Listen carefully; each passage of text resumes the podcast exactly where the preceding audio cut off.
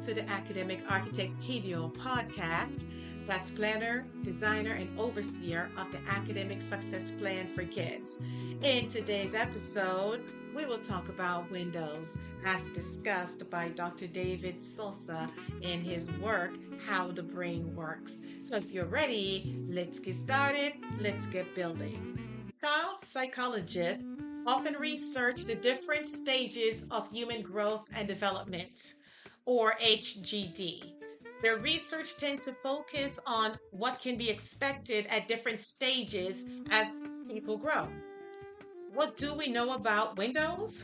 Well, they open and they close. We know that when they're open, we can go through them, and that when they're closed, we can only look through. In his work, How the Brain Works, Dr. David Sousa coined the phrase known as the window of opportunity. It refers to a time in the human life when people are most mentally poised to digest specific knowledge. It describes a time frame where if certain information is learned, it will change the trajectory of the individual's life forever.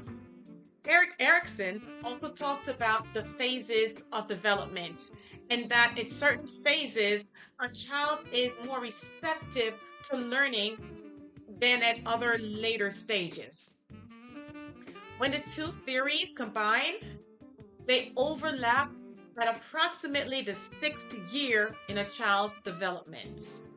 This means that at age six, it's the optimal time for a child to be taught the skills that other organizations refers to as college readiness skills. Think about this. What is the missing link in a secondary learner who is off course academically and lacking direction and purpose? They miss their window of opportunity. Do you know why so many supplemental educational programs cater to the secondary learner?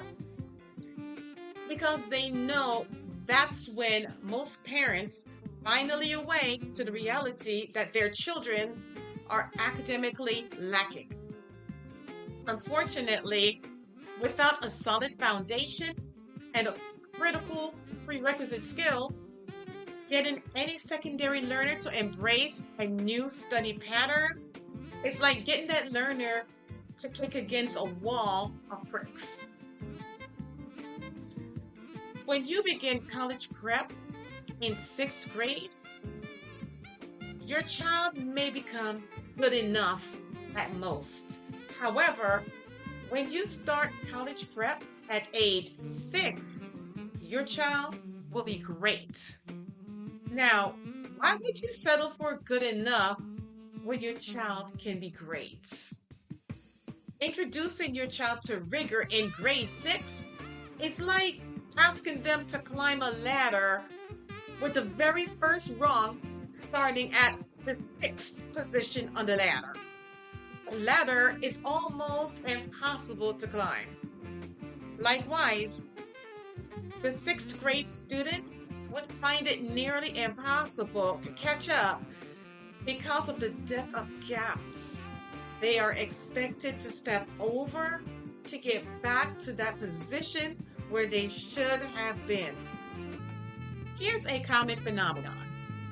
According to human growth and development sources, a child is ready to embrace rigorous learning at age six but most parents will wait until sixth grade when the child becomes more resistant to learning.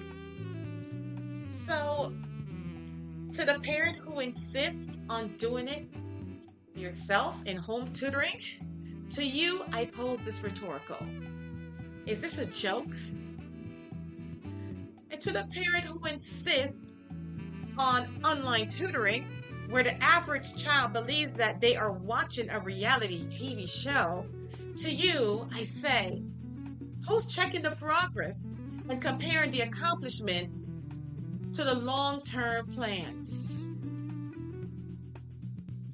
And to you, the parents who bring your children to single subject tutoring, I say, what are you doing? I call this random tutoring because you decide to pay for tutoring in one subject and make a conscious decision to neglect the other subjects, making your child lopsided.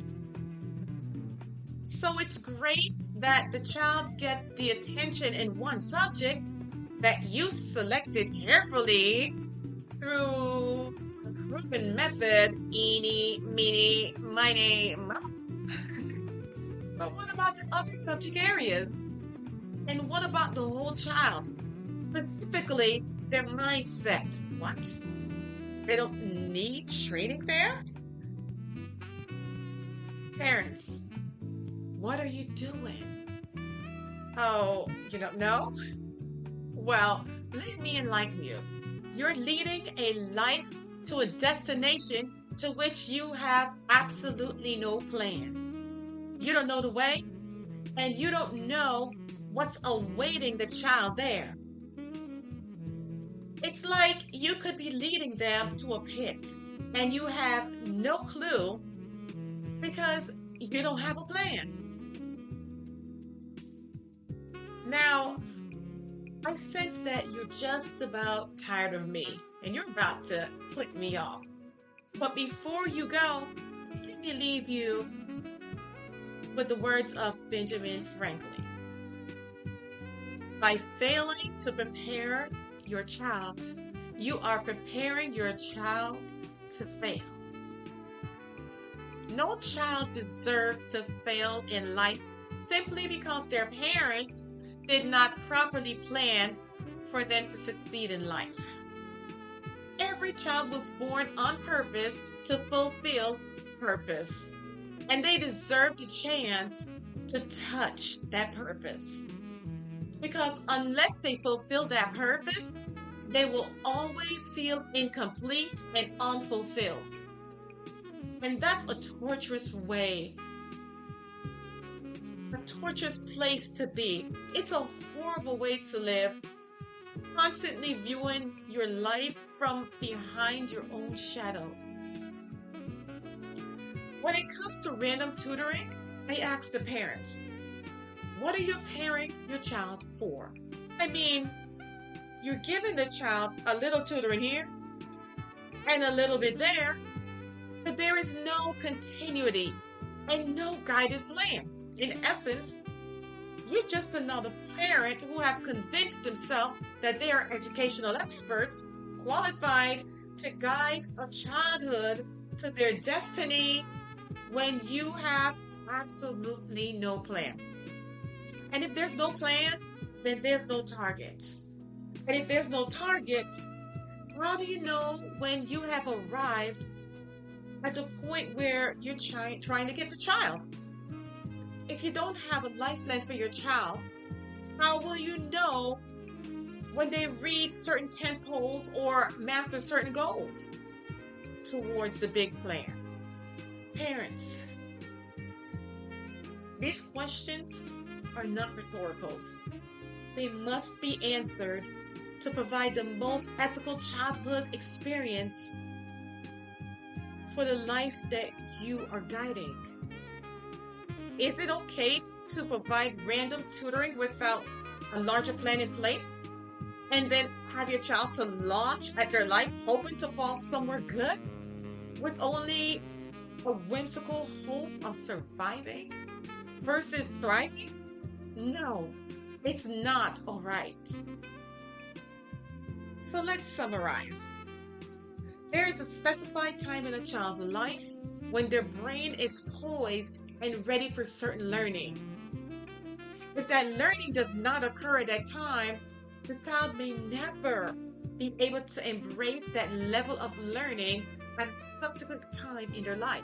Parents, stop sheltering your kindergarten and first graders, fearing their window of opportunity. Because this is a critical time that is pivotal to everything that they will be able to accomplish throughout their entire life This may seem unorthodox to you, but Think about it this way. Maybe it'll make sense to you.